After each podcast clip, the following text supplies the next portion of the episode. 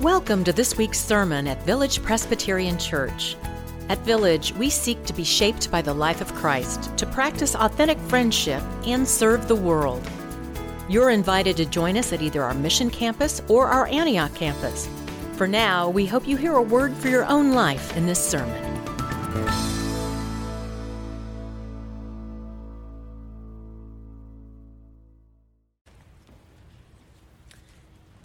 Our scripture reading this morning is from John chapter 11, verses 17 through 27. You may locate this text on page 979 of your Pew Bibles. But before we begin, let us pray. Startle us, O God. Startle us out of our everyday routine, out of our Sunday best behavior, and into your presence. Startle us with your word and open our hearts wide so that we may receive it. Amen.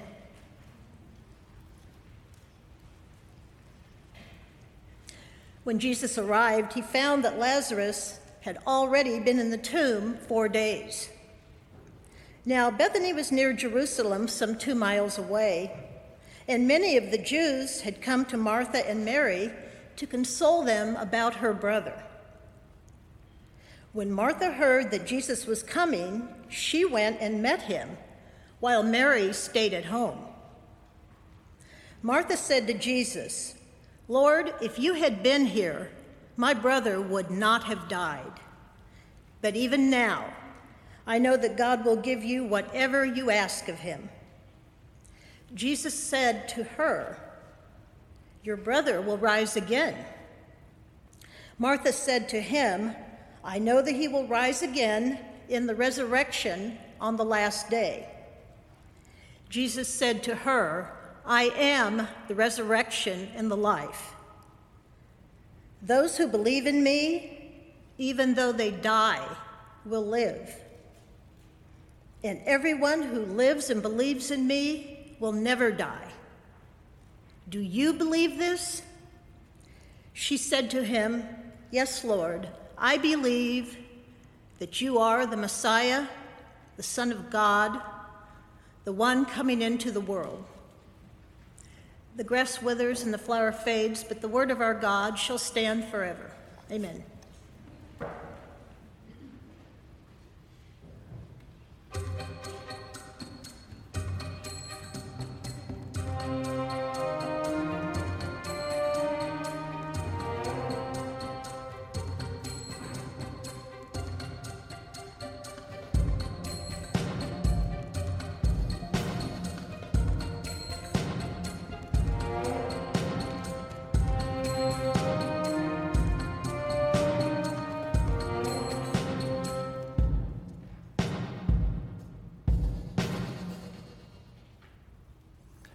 So, friends, as I look back over my long life of worship, I think there is one particular worship experience that was by far the saddest and the most despairing. The memorial service was for Michael, the youngest son of one of my new staff colleagues I had just moved to Louisville, Kentucky to work for the national offices of the Presbyterian Church USA. And on our floor, in a different department, but on our floor, was a staff person named Karen. And her youngest son, Michael, had died. She posted the time for the service, and so a number of us gathered together. I had never met Michael, of course, and I'd met Karen, but just a couple of times.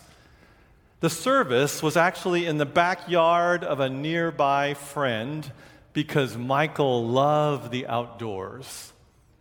He was 22 years old, and we discovered during the service that he had battled addiction and depression during his short life.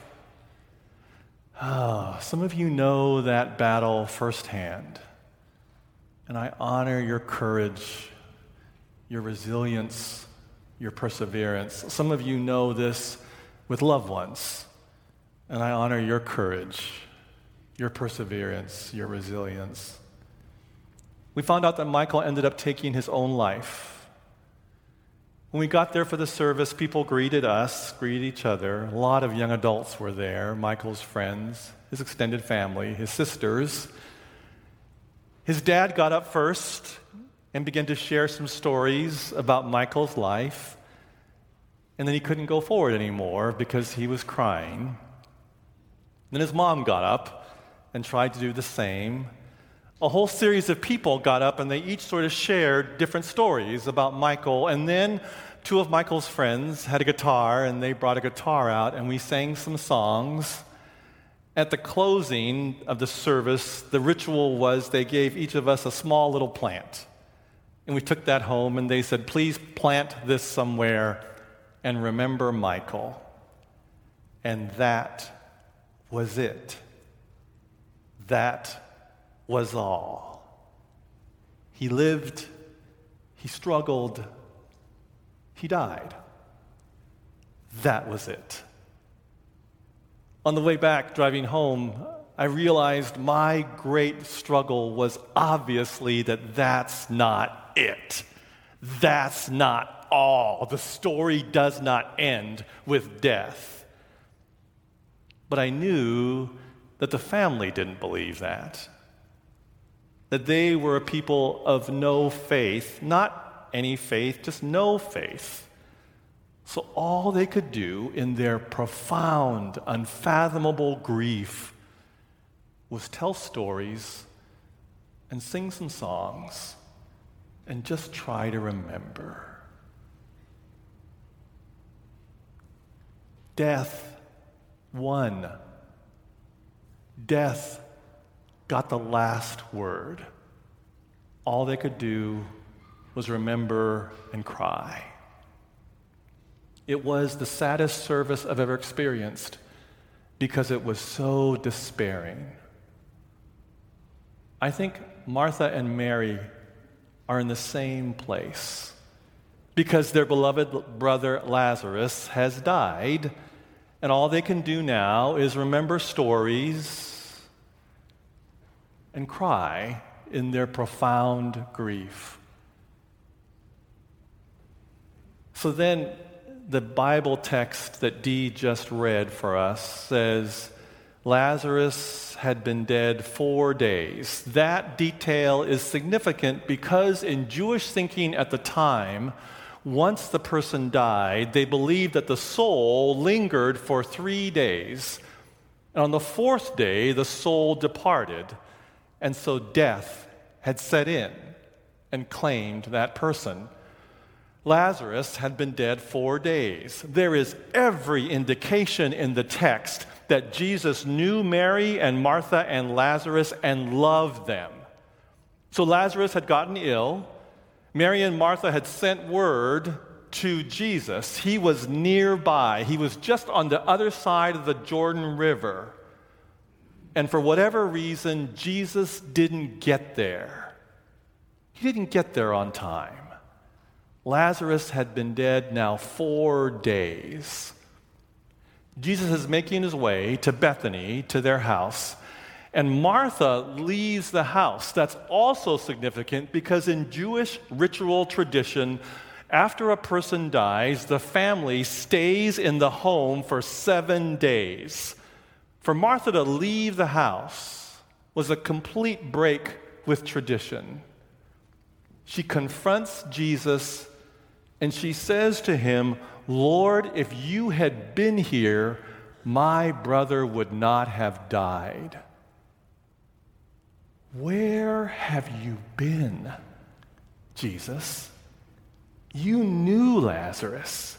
He was one of your good friends. You loved him. I know you did. We sent word to you days ago. Where have you been? If you had been here, he would not be dead. Don't you understand that in the next breath, this is remarkable to me, in the next breath, Martha says to Jesus, But I know that God will give you whatever you ask of him. Where have you been? But I know that God will give you whatever you ask of him. Then Jesus says to her this cryptic statement Your brother will rise again. Your brother will rise again. And Martha says what she knows from the tradition, the Jewish tradition. She says, I know that my brother will rise again in the resurrection on the last day. What she's referring to is the understanding common among Jews at the time that when the Messiah comes, all who have been dead will be raised up in some way to walk with the Messiah. That's what she understands. And so she says, I know, Lord Jesus, on the resurrection day, when the Messiah comes, then he will raise up. And Jesus says to Martha, the fifth of his I am statements. So we've been in this journey together here in this sermon series on the seven I am statements of Jesus Christ. We started off with the very first one. Jesus said, I am the bread of, yeah, the bread of life. Whoever comes to me will never be hungry. Whoever believes in me will never be thirsty. Second statement, he says, I am the light of of the world. I am the light of the world. Whoever follows me will never walk in darkness, but will have the light of life. Last week we talked about two statements because they're in the same conversation. Jesus says, I am the gate for the, oh, good, for the sheep. I'm the gate for the sheep. And I have come that you might have life and have life how? Abundantly. Not just life, I have come that you might have life abundantly. Then Jesus also said, I am the good. I am the good shepherd. My sheep know my voice and they follow me. And now Jesus to Martha says his fifth I am statement. He says, Martha, I am the resurrection and the life. Martha says, I know, Lord, that Lazarus will be raised up again in the resurrection on the last day. Jesus says, Martha, I am the resurrection and the life.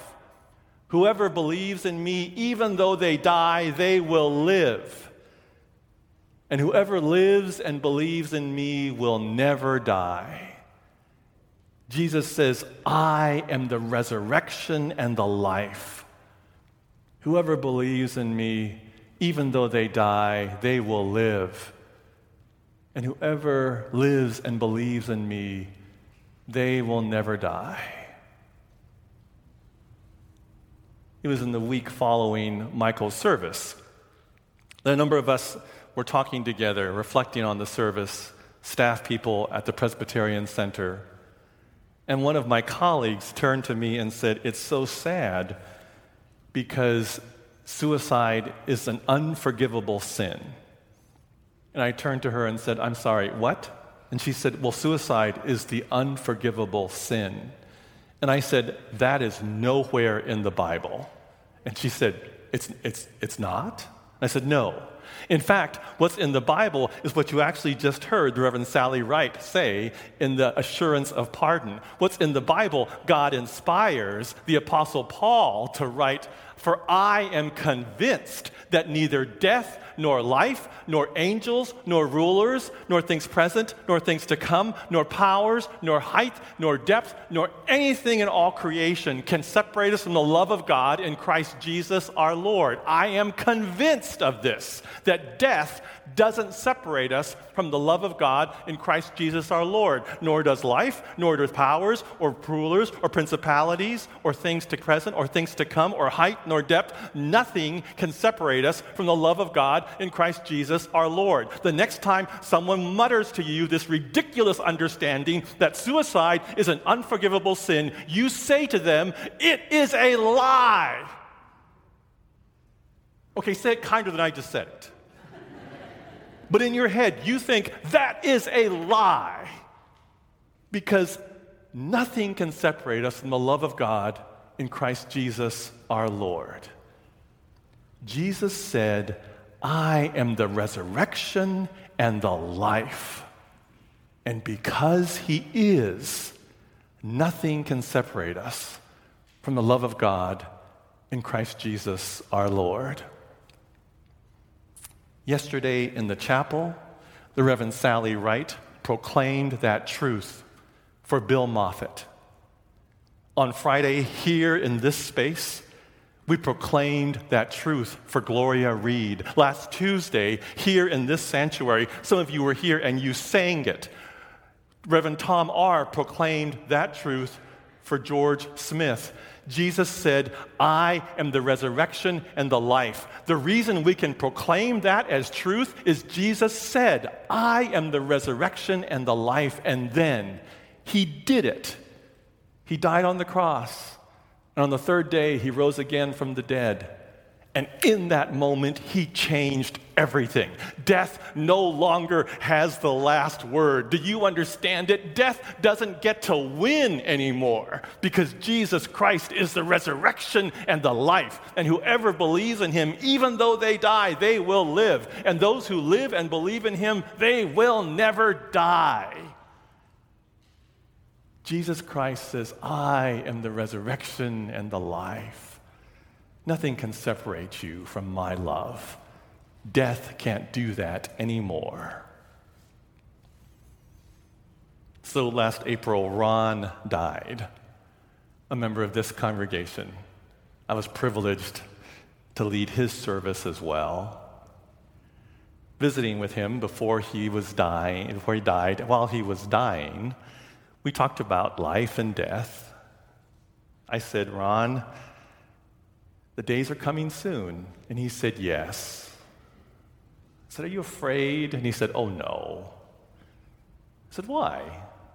And he told me, I didn't know this, he told me that a number of years earlier, he had had a sudden heart attack, completely out of the blue, surprised him, everybody else. And for a few moments, he died. Technically, he died. But by the grace of God, he was resuscitated. And he said, Pastor, I have a distinct memory of that time. I was at a party. It was the best party ever. There was all kinds of people there. It was amazing. I said, Really, Ron? He goes, Oh, yeah. I'm going to the party. Yes, you are. Jesus says, I am the resurrection and the life. Whoever believes in me, even though they die, they will live. And those who live and believe in me, they will never die. Bill Moffat's at the party. And Gloria Reed is at the party. And George Smith is at the party. And my parents Alice and Dick Nishioka. They're at the party. And my sister in law, she's at the party too. Jesus says, I am the resurrection and the life. Michael is also at the party too. Nothing can separate us from the love of God in Christ Jesus our Lord. Jesus says, All who believe in me, even though they die, they'll live. And those who live and believe in me, they will never die. I am the bread of life. I am the light of the world. I am the gate for the sheep. I am the good shepherd. And I, I am the resurrection and the life. Thanks be to God. Thank you for listening to this week's sermon at Village Presbyterian Church. Learn more about us at villagepres.org, and we invite you to join us again next week.